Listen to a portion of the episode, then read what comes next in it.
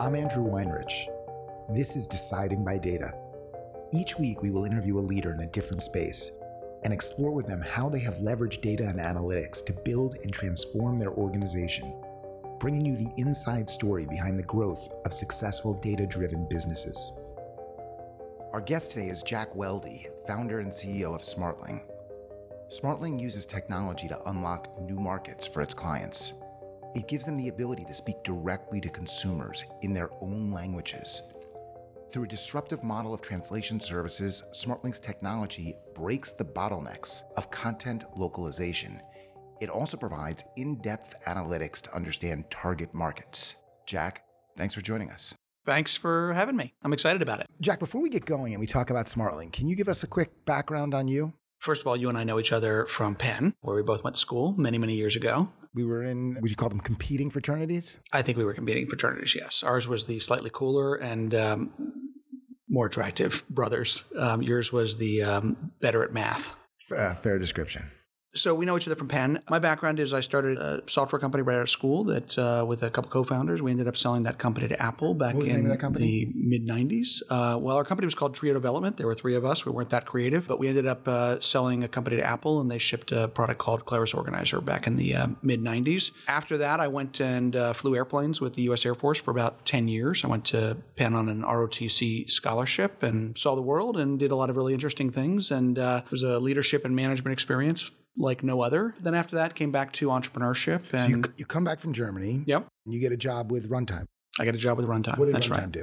Runtime built content management systems for the enterprise and had a really nice product that had traction in associations and banks and a variety of different organizations that help companies to create better content and to manage that content on their website. And this was in the early 2000s um, when companies realized that they had to have a website and needed content that was easily updated. And so Runtime was one of the first companies to build content management systems. My co founder at Smartling was the chief architect at Runtime. So you're the COO of Runtime. Mhm. Runtime doesn't run its course. It's you're in search of the Jack Welde new opportunity. Is that right?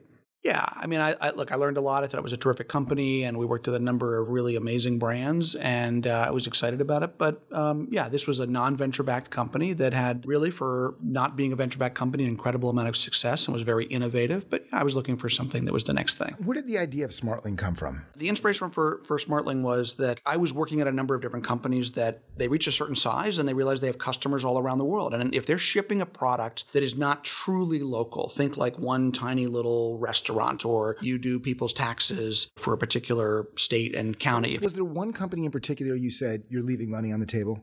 Yeah, I mean, eMusic was really a company that had a global product. We had a product we were selling, you know, MP3s, legal MP3 downloads, number two behind iTunes at the time, and we had a, a presence in the UK, we had a presence in uh, Canada, we had a presence in Europe. But when you looked at the success of each of those different regions, as well as the US, it very much correlated to languages. And so in the UK, hey, you know, they speak English as well, a slightly different variation of the English that you and I speak here in the US, but they had great traction that was very similar to the US site. In Canada, it was about half because half the people were preferring Canadian French and half the people preferred English. In Europe, it was dismal. So and did so you, did, did eMusic ever translate or no? They never did, not while I was there. But it was something that was on the roadmap, and it was always on the roadmap. It was always something that at every meeting we always talked about hey, we've got to localize the product, we've got to get it out there. And the challenge with this was if you have a website or an e commerce application or whatever, some sort of customer application that you built you know, 10 years ago, at the time you didn't really think about hey, I might actually at some point want to deploy this content or sell to or support customers around the world. And so people built things in English, they built it in a Western character set rather than a universal Unicode character set that could support Chinese characters and Russian characters. They didn't really think about, hey, how's the layout of my web page going to be different for German We- or we French or Russian or whatever. Yeah. When you build a simple website, people typically would put the English literally in the code. And so when you think about adapting for other languages, it's harder to reprogram than if the language lived outside the code. That's exactly right. And by the way, that's not a, that's not necessarily a dumb thing. I mean, most startups and most companies are just getting started. They are desperately trying to get to product market fit. And you know, if, if they're building things very quickly to try to see, do I even have a product that people want to buy? You know, eh, the idea of saying, hey, let's take our time and do this right and really focus on that at some point we might want to be in 10, 20, 50 languages, that's, you know, that's really hard so, to do. So that's the Uber problem. I'm, I'm eh, you know, and I want to f- focus principally on what SmartLing is is doing now, but I'm particularly curious before we do that about getting going. When you started, was this a vaporware product? You had a first client in mind and you said, Yeah, I've got this whole thing built and I'll translate your site? Or did you just start building a platform to translate and then find a client? So it's a really good question. And remember that when we started this, it was about eight years ago, and it was really before mobile had completely taken off. I mean, the iPhone had launched and Android had launched, but really mobile was not at the point where it is today, where it was like, hey, obviously many companies have to have a mobile application that's sophisticated and mobile first. So we were really solving the website problem. We were solving the problem of e commerce applications and web applications that had never been built to support multiple languages. So we started out with a product that acted a bit like a, a bit like a magic trick that could take an existing website that might have been built in English and had never been built for multiple languages, and we could sit right on top of that website and act like a lens that magically would convert it to French or Spanish or Italian. Built a product without a client? We built a product without a client, absolutely. So you built the product, and then once the once you had a a prototype, then you went out and looked for a client. Yeah, I mean, we had enough experience between my co-founder and myself. We had enough experience understanding that this was a really difficult problem, and we came up with the idea that if we could essentially sit and layer on top of a website, we might be able to remove a lot of the complexity of, of doing this. And so, yeah, we started testing, we started building it, and, and then we went out and looked for a client. So what was the, what was the thesis behind SmartLing?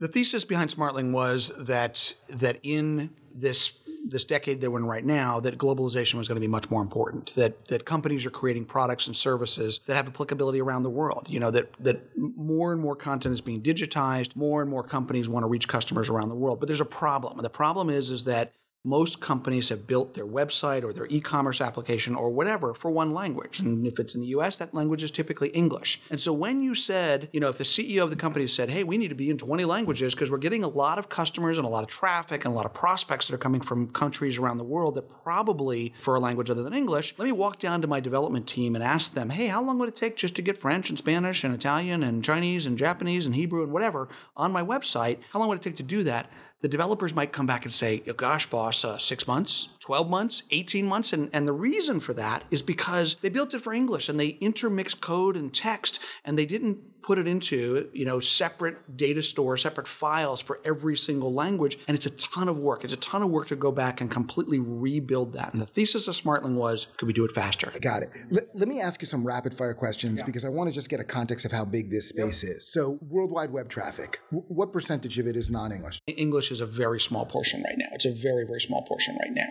and part of that is because of how many people are in China and and, and so on. But yeah, English is it's not anywhere like ninety percent or or eighty percent. It's closer closer to you know 10%. I'm trying to frame whether the problem SmartLing has gone after is you have Facebook and you have Google and you have these large American-based companies, which are, by the way, in how many languages? How many languages well, is Facebook and how many languages is Google and how many languages is Amazon? Yeah, but I'm what I'm but but those aren't your clients, right? What I'm wondering is some is, of them are.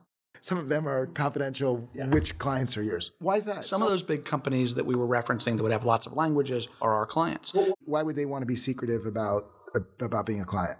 Who knows why people want to do certain things that they want to do. But the point is that big companies typically get to be big companies either because they are supporting customers around the world and the vast majority of their revenue comes from outside of English and say, you know, the United States, or they are trying to drive in that direction. And language can be a very good driver. You know, people want to buy in their native language. It's it's a pretty obvious tautological kind of thing that people want to buy in their native language. But it's an incredible number. Even though if you're comfortable with, with English, even if you're a French speaking native who is comfortable with English, you are 75% more likely to convert to a customer if it's in your native language. So companies either translate because they want to drive towards that direction or they've already gotten bigger and they want to be able to support customers around so the world. You have an airline that um, flies between the United States and France.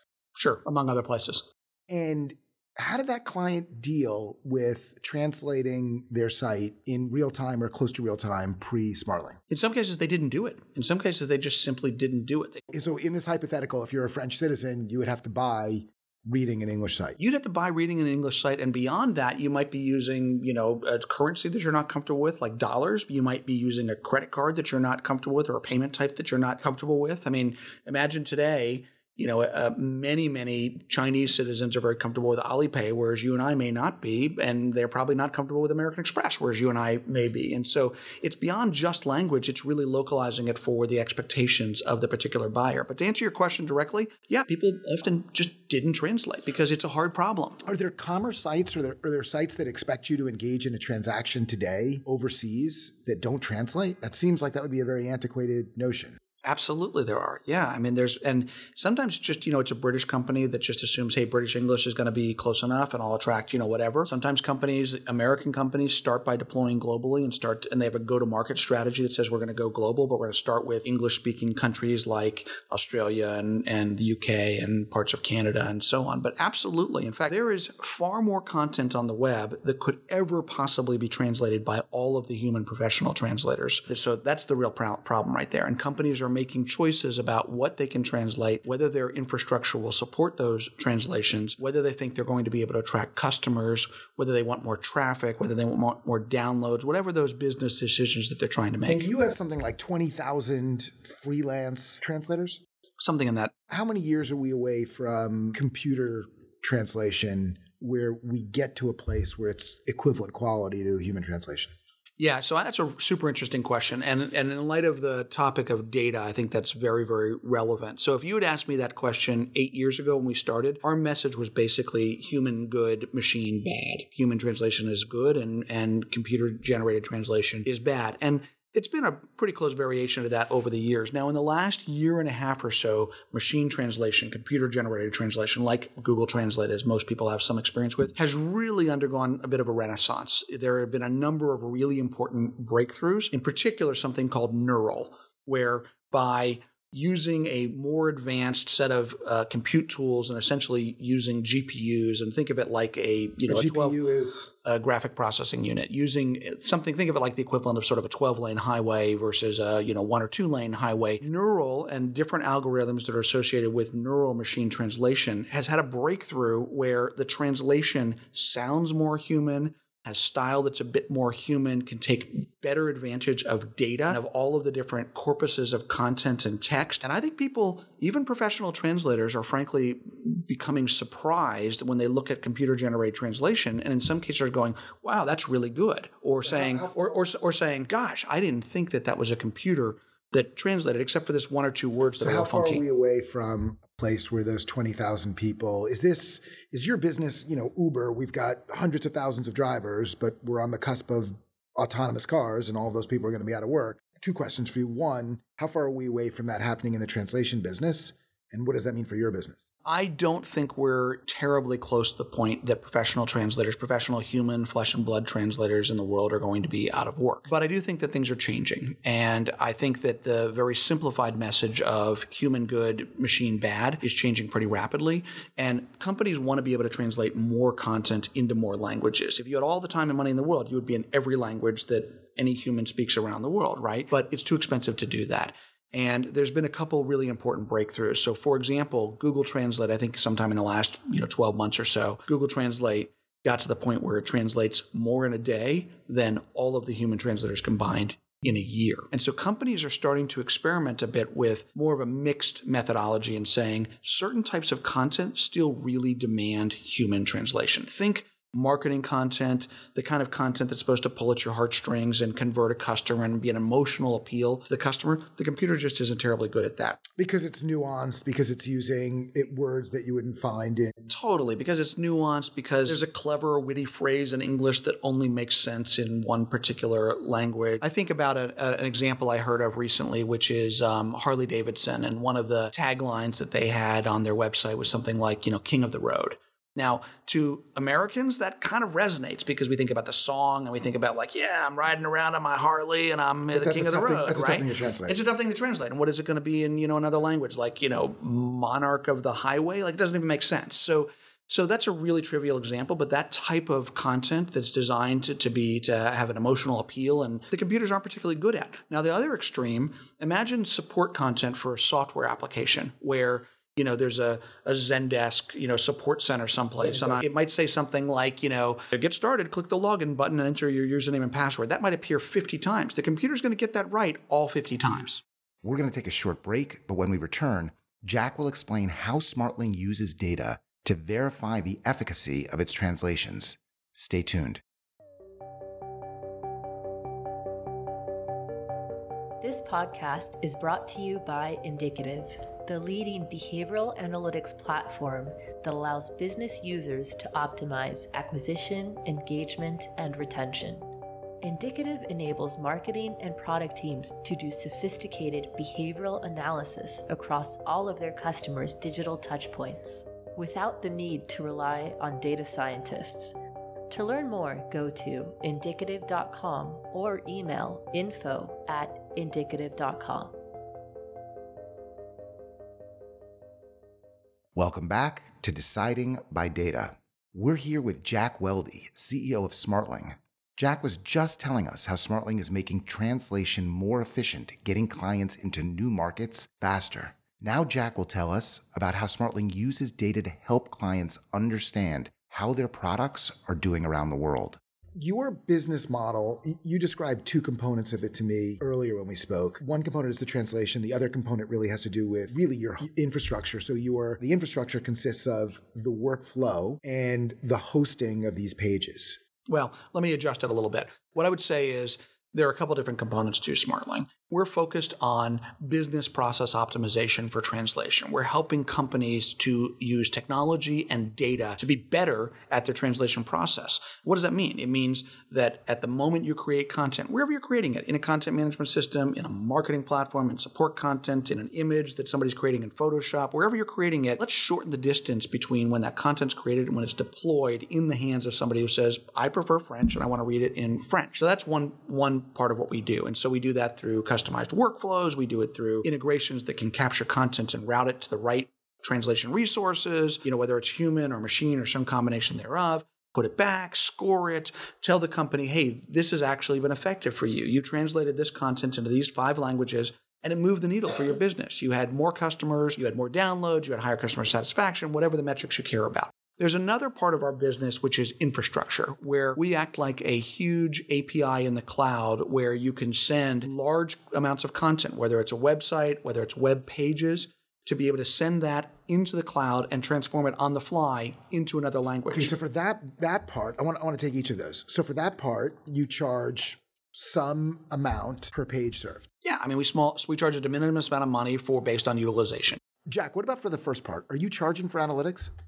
Yes. I mean, because, yeah, great. Because a big part of what we're doing is helping companies to be more efficient at their translation process. Managing and creating and deploying global content is complex, and you need analytics to help you with doing that. It's a feature of our enterprise product is the ability to gather that data and then deploy and show people insights but, and analytics. Do you charge a licensing fee, or you, are you asking them for some form of profit sharing on on the optimization they're seeing? Walk me through a use case. Yeah, so you buy the plat you buy the platform. It's a typical SaaS software as a service. So we have a we have an annual fee, and that annual fee is for the platform. And that platform gives you a set of functionality. It might be connectors to major content management systems. It might be different customized workflows for that content. It might be team management. It might be managing all of your prior translations and storing those away. And it might be all the analytics and reporting to help companies to make better data driven decisions ah, about the translation is one, process. Is one piece of it's it. a piece. It's a it's a feature, and then we charge based on look if you're translating you know a million words a year that's going to be a lower price than if you're translating a billion words a year the the first the platform you're charging me based on it's a features product configuration. It's it's based on features. Yeah it's not based on so there's no volume component to that first part. Yeah i mean we add on top of that if you translate a lot then yes there's a utilization fee. Just like most soft most saas platforms have the more you use it the more you're going to pay. So walk me through the analytics that i would see in this hypothetical airline. I've translated to french. Walk me through what the analytics are that i would see. 50% of my traffic originates in the united states 50% originates in france. Prior to you my uh, french clientele we're reading in English. So now what are what am I seeing about this single translation I have? What are the analytics I'm seeing? Yeah, so there's a whole bunch of different things that we can gather and help to to derive actionable insights from this data. And, and, one of the decisions we made early on was storage is cheap. Anything that we can think of, let's store it away. So every single translation that occurs, you have one sentence that's being translated in, from English into, let's say, French. So when that human translator, or however the translation process occurs, we store away about 100 different variables and data that goes with it. What time of day it was, how many characters was in the English, how many characters were there in the French, where did they, you, you know, were there any spelling mistakes, were why there any grammatical issues? Why does the airline want to? I mean, basically, you're doing the work. I've outsourced it to you. Why do I want to know how hard it was? awesome. Because when we're not going to expose necessarily all of those individual pieces of data, but you heard me say the number of characters, right? So typically, a language like German takes up more space space so than English, for example. And so if you look at a sentence that might have 100 characters in English, in German, German just happens to have more expansion in its language in the words. It might contain at that length, it might be 120 characters that we would expect to see. And if we saw 100 characters of English, then we saw 18 characters of German, something's weird. Something's wrong. Now that's two of 100 different data points.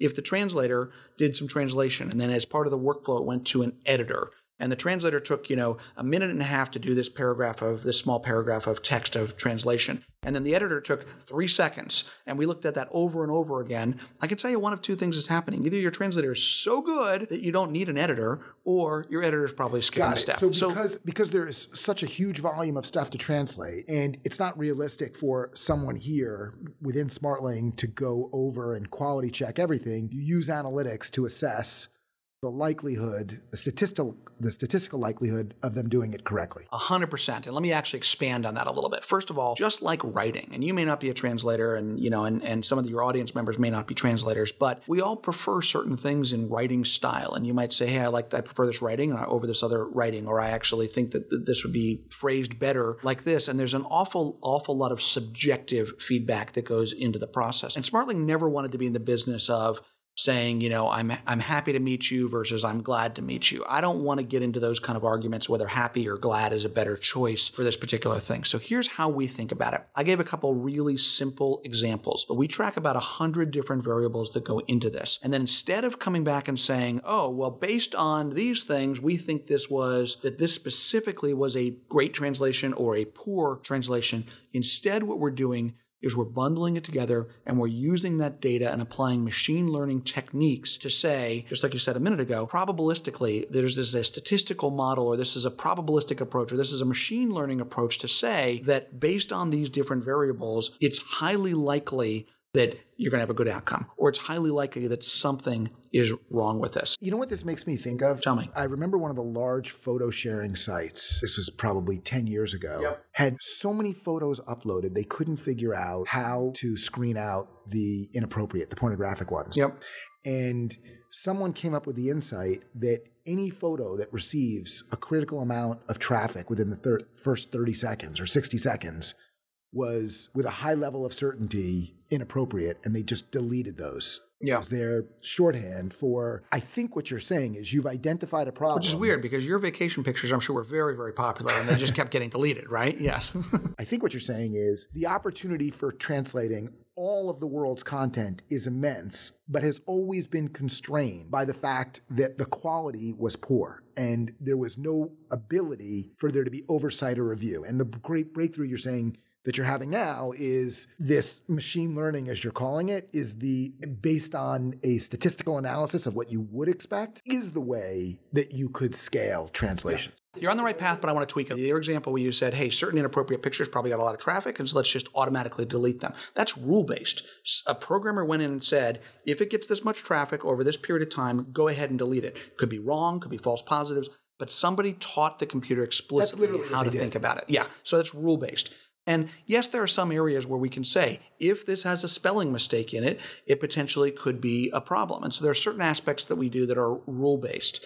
There are other parts, and here's the analog that I like a lot. In the last year, I was just reading about this super interesting medical case study where this was a radiology center that was essentially trying to teach the computer to take a look at cancer imagery and identify likely breast cancer patients. And so there were about eight different factors that, that doctors and radiologists were using. And so what they were trying to do was teach the computer to identify them better than the doctors. And the thinking was, look, the, the radiologist gets tired after lunch and might miss something, and maybe sure, the these computer. These are leading indicators of breast of, cancer? Of breast cancer, that's right. In other words, prior to someone having it.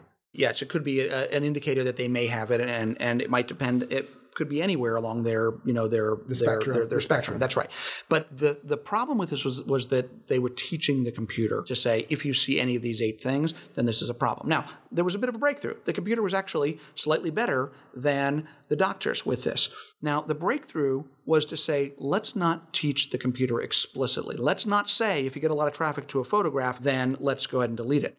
And instead, what they did was they said, We've got hundreds of thousands of scans. We also have the mortality rates of the women. Did these women die? Sorry to be a little morbid. Did they die in three weeks, three months, three years, 30 years, or still alive? And by looking at these scans and throwing this into a machine learning application, an important breakthrough happened. Instead of teaching the computer, here are the things to look for, the computer could look at all this data and do a far better job of ascertaining that these particular data points are indicative of this person may have cancer. And the other breakthrough, so first of all, it was far better performance than the human radiologist, but even more important than that was that the computer identified three additional markers, three additional things that radiologists hadn't even realized that these are also potential indicators of cancer. Now, think about how incredibly powerful that is. And think about that we may be talking about this for translation or we may be talking about it for medical. The real breakthrough that's going to happen, and it's happening already, is that every company out there will have a machine learning strategy and will say that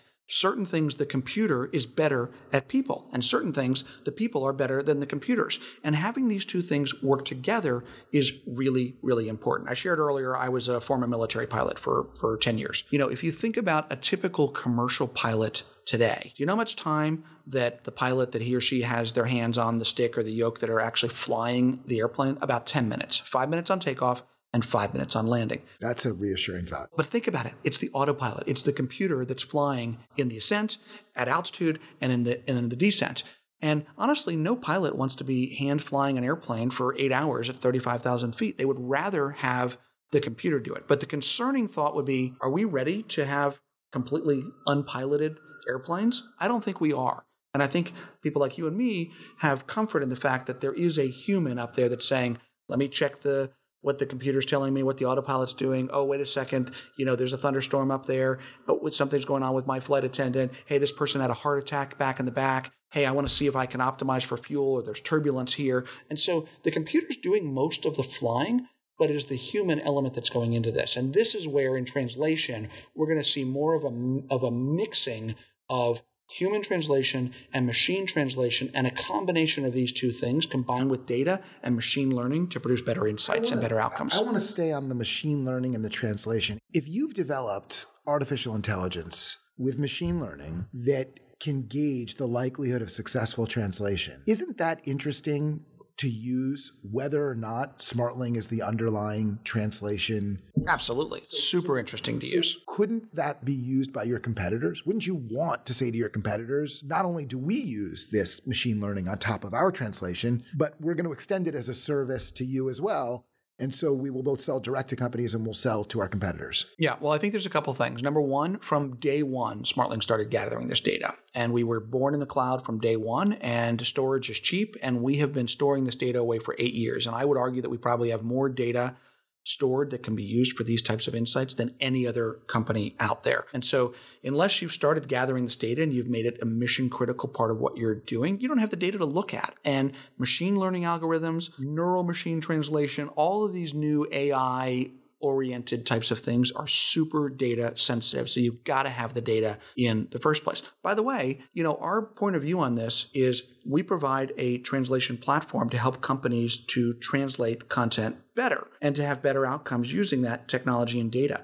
But we give our customers choice. If you want to use your favorite internal translators, if you have a favorite translation agency you've been working with, if you're working with 20 translation agencies, we have a few customers, for example, that they use their massive community of passionate, you know, 20,000 passionate users or whatever. crowdsource They crowdsource. They crowdsource the translation from there. We're really indifferent to that. And in all of those cases, we can still provide that data and provide those, And the data those insights. the, the likelihood of success. It absolutely does. So I walked in your. We're in your offices here. Yep. I walked by your uh, your tables where your sales reps are. W- will you have people calling on competitors? I appreciate what you just said, which is we're indifferent, or I don't know if you're indifferent, but you're okay with your clients using internal or crowdsourcing or other. But will you actually open up a division here that says we're actually going to call on our competitors and say, we can help you deliver a better product? I think we would call those partners. Look, we are we want to be the platform that companies choose because they believe that it will allow them to have a better outcome. So we have a lot of partners that we work with um, from here. And, and in an industry that is as large and as fragmented as the translation industry is, there's about $40 billion that's spent on translation software and services and interpreting services every year and there's something like 26,000 translation agencies in the world and so you know it's a it's a highly fragmented market and so we want to be partners with you know anybody out there that sees the value in a software platform that helps them to do this better. Well, just so I understand, if we did get to that place 20, 30 years from now, where 50 years from now, some period of time from now, where Google Translate completely replaced human translation, would we still need the machine learning to assess the quality and the accuracy of what this sort of utopian translation looked like? Well, first of all, I think by then the robots will have taken over and killed us all. So maybe not. But you know, I, I think this idea that that for the first time in human history we can store amazingly vast amounts of data and then you can apply a variety of different algorithms and that there is a foundation of machine learning and AI work that's being done all over the place around the world that you can build on top of to provide the kind of, you know, actionable results and to pick up patterns that humans aren't particularly good at. I mean, I think that is the fundamental breakthrough. Look, you you and I were both came into technology pre-web and pre sort of world wide web. And, you know, certainly you and I both recognized that, wow, this is the first time where there is a lot of different parts that come together. The network called the World Wide Web, a browser that allows me to do it, a language that allows me to render these different kinds of things, you know, different code that I can do certain things, rather than me as one company having to go build all of that. The same kind of thing is happening with machine learning right now, where companies like Amazon and, and Google and Microsoft and others are allowing people to deploy servers that are built with a foundation of machine learning capabilities with a much smaller footprint of code. You know, I've, I've got to write, you know, 5,000, 10,000 lines of code, not a million lines of code to do this because the foundation exists, just like the internet, just like the World Wide Web, just like the browser, just like HTML existed to help me to do this.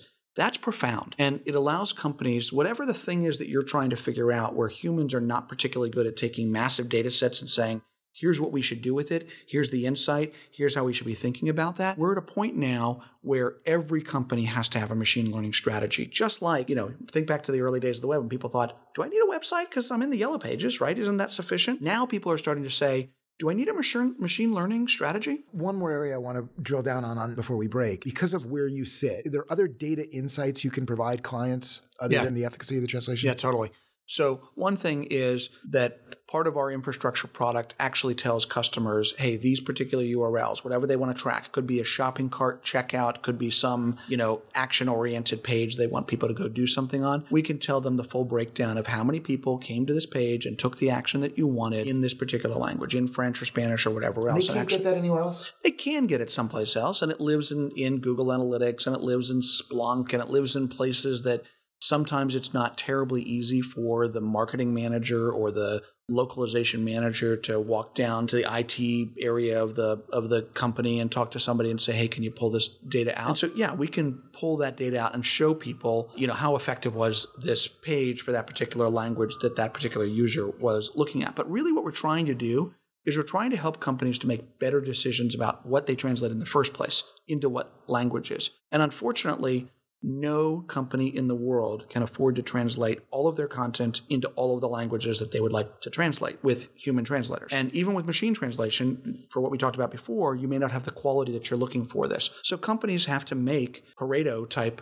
choices. And they've got to say, you know, which of my content, which which 20% of my content is going to produce 80% of the impact. So one of the things we can help companies to do is to say, let's actually look at real time what's actually happening on your website, on your mobile app. Are you getting more traffic, more downloads, you know, more purchases, higher purchase amounts? And as a result, you should do what? You've already translated. So what's the double down? You should potentially, well, you're always creating new content. Every company is creating new content all the time, and it's all being sucked into a system like Smartling to be translated and then deployed back. And you might decide that, hey, we tried this out and we tried it, and it, it's, you know, we're, for whatever reason, we translated into German, but people prefer the English version of the page and they're just not, you know, they're just not converting or whatever else. You know, sometimes We also find we've we had we've had customers where you know they've had a particular set of of uh, you know of results on you know three different languages and they look roughly the same, and then all of a sudden you know the German version suddenly takes off and French is considerably lower, and so it starts to ask you can start to ask the question about well is that because of something that happened with the languages or did you get different products that were only available in one particular country or region? Did you have a different you know go to marketing approach? Did you you know suddenly do a whole bunch of, of marketing and press for, in that particular area and you can start to make better decisions about the efficacy of your translation in the first place I love your anecdotes, you know, your insights about different markets or the efficacy of different programs. Is there a commercial opportunity for you to anonymize all the data and sell to your clients insights that you would collect not from one client but from all the clients in the aggregate? Yeah, 100%. And, and that, that would be like a benchmarking product, right? So it depends on what people are trying to solve for. So we have a lot of different reports and different things that we can help customers to understand what's working well in their process and what's not working well. And I'm going to give a really simple example. A very typical thing that a lot of companies, particularly companies that are super passionate about their brand and really focused on their brand, what they typically will do is content gets created, let's say in English, and then it gets put into a workflow. And the workflow is it goes to a translator, a human translator then followed by a human editor. Now you've got a, two different sets of eyeballs looking at it, looking for consistency, making sure that there's no mistakes, making sure everything's good. And then it gets delivered back to the company. But then they put it into an internal review. And a lot of times that internal review says, oh, Andrew, you're in the Berlin office and you speak German. And, and Jacques, you're in the Paris office and you speak French. And so and so is in the Beijing office and you speak Chinese. Even though this isn't really your job, would you mind reviewing these things? And guess what happens? That stuff gets bottlenecked really, really badly for weeks at a time because you have a day job and you don't necessarily want to go review the French or German or Chinese, you know, version of that content. And so it gets stuck and you're delaying time to market. It's a really trivial example, but one of the many, many reports that we provide for our customers says, where are your bottlenecks? Where are you delaying getting content to market in the hands of consumers that want to read your content in their in their language? So that's a good example where we can show people you're bottlenecked in your internal review. How do we make that faster? But what's even more powerful is when we can say, Let's actually compare this to all of the other customers that we have in an anonymized fashion and say, guess what? Your internal review is taking five times longer than the average customer in your industry is that a paid doing, service right you know, now, or that's whatever. something you informally do? Well, it's something that we are gathering the data around, and it's something that we've been building for some time now, and it's something that we help customers with on an ad hoc basis. But slowly but surely, we are starting to deploy this across all of our customers. I had a more basic example. Yeah, tell me. I have a, a finance focused, high traffic blog. Have you translated that blog? Because you'll get more eh, eh, traffic. And let's assume it's not translated. All right. And I monetize that with, we could come up with one of two hypotheticals. Either I monetize it with a direct sales team, or maybe I even monetize it with a Google AdSense. It would be great if I could go to Smartling, and let's assume I'm a high traffic blog and I'm delivering common sense financial advice about amounts of money you should save or how you should think about budgeting. So may or may not be applicable everywhere, but there should be some applicability outside of the United States and outside of English. It'd be great if I could come to Smartling and you could say to me, listen, the very first place you should translate is in Germany. And by the way, we have these relationships with how you would monetize it, but I can project for you, given run of network advertising, if you translate into Germany, what the drop off would be. And so you could give people an instant sense of what they could benefit from translating. And I, I, use the content example because if it was a commerce example, maybe there's other levels of complexity. I've got to accept in other currencies. I need other, uh, need other business relationships. But for the content example, I just translate and people consume the content or they don't. Based on the fact that you, you're looking at data across lots of content properties, isn't that something you should be able to tell me how much money I'm leaving on the table, which languages to translate to first? And exactly the steps I would go to make more money? Yeah, so I love the example. I, I think um, I think in reality it's a bit more nuanced than that, and I'd love to be able to to say that. And I don't think we're there. I don't think any company is really there to do that in a truly automated, benchmarked uh, approach. But look, maybe that is a future where you can help people to be able to do this. There's a, there's a number of challenges. Like, why wouldn't, with the data you have, you be able to tell a content property if you translate, here's what you can expect? Well, you skipped over a couple steps there. You said, and I'm going to monetize it in some fashion. Let's suppose that you were monetizing it through ads. And in some parts of the world, ad networks just don't perform anywhere near like they would inside of let's you know, whatever. Assume, let's and assume so we allow you to put a hypothetical, you know, a hypothetical CPM in. In Yeah. other words, what page views could I accept? What you should be able to give me without, I would think, without any other data points is based on what you've seen with comparables, what page views could I expect to generate in a host language with the only data input what I am generating now. You're 100 the percent right. If we were willing to to use hypotheticals like, hey, this ad this ad network, this magical ad network that we that we drop in, that's perfect for the you know Brazil market, and if we translate into Brazilian Portuguese based on a variety of other factors across other customers that look like you, we think you're going to get this many page views, and based on the amount of content that you have and the translation cost, however you translate that, we can literally turn that into it's going to cost you you know X dollars to do this. Why isn't that the holy grail for every content property? to some extent this is right to some extent this is right um, you know, I, I guess what I'm sort of putting a little nuance around is is the the content idea that you have a blog post that you're going to monetize with an ad network, and honestly, in just in many parts of the world, that's just it's just hard. No, but if I'm the New York Post, right? You, you there's got to be some subset of people. If you had, uh, if you were looking at enough companies, and the New York Post is principally New York. That's see New again, content, again, that's exactly but- the problem. But, but if you're seeing enough companies that have New York content that have translated at some point, you might be able to tell me quick cost benefit analysis. Should the New York Post translate into Portuguese? you're you're on the right track here. And let's take a slightly different example, which is you have a mobile app and it's a social mobile app. And you know, think about your background in social. You know, it's a social mobile app. And so what do you want? You want as many users as possible, right? And you're not necessarily worried about monetizing, for example. I can tell you right right away without any data and without any machine learning and any whatever, the number one thing you should probably do is translate into as many languages as possible. Why? Because you're going to get more downloads. And you're and you're going to move up the rankings in Apple. And there's not a lot of content on typical mobile apps compared to, you know, blog posts and, you know, blog sites and things like that. And so you should be in as many languages as you can possibly afford because then when people in any different country out there are browsing the app store, they're going to find your your application, download it, and it's going to increase your rankings from there. If you have any kind of transactional system that like hotels, airlines, any kind of product that you know that you can sell or a service that you can sell. And by the time you back out of any shipping or any other taxes and anything else that comes from that if it turns out that this really truly is ROI positive then you want to be in as many languages as possible for that. So you're you're on the right path and this is absolutely the kind of conversation we have with people. In fact where we typically start is we say while you're thinking about the fact that you can't do every language across all of your content so you've got to make some 80-20 type Pareto types of choices with this think about what's more important to you do you want users or do you want dollars or euros or whatever else? Do you want users or do you want dollars? And in some cases, you may look at parts of the world that just have a ton of people. Think China, but may not have the economic share of wallet as other places like perhaps Western Europe. And these are the kinds of decisions people need to be able to make. Now, what Smartling wants to be able to then do is say, now that you have that thesis, let's go translate and let's real time, constantly, all the time, update and say what's actually happening here. Was that thesis correct? Should you continue investing in French and Italian and German and Spanish and whatever? Or are you actually finding that you're missing a few languages that if you were to do some of those, if you added Brazilian Portuguese to this, it absolutely would help your business? And by the way, for whatever reason, Italian's not converting. Anything else you want to add before we wrap? I think it's terrific. I think it's a lot of fun. And I, I think that Smartling is going to look like many of the other companies out there that is really taking advantage of data and using machine learning to help our customers to be more successful. Thanks for listening to Deciding by Data. I'm Andrew Weinreich. My co host is Jeremy Levy. This podcast was produced and edited by Lauren Feiner and Esmeralda Martinez. Our music is by Chris Zabriskie. New episodes are released each week. Tune in next week when we speak with Megan Gill, Senior Director of Sales Operations at MongoDB.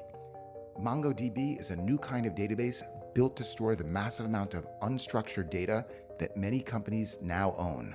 The platform is open source. This is Deciding by Data. This podcast is brought to you by Indicative, the leading behavioral analytics platform that allows business users to optimize acquisition, engagement, and retention. Indicative enables marketing and product teams to do sophisticated behavioral analysis across all of their customers' digital touchpoints. For more episodes of Deciding by Data, subscribe on iTunes, Stitcher, or your favorite app, or visit decidingbydata.com to subscribe to our newsletter. If you like what you hear, don't forget to leave a review or follow us on Twitter at Deciding by Data.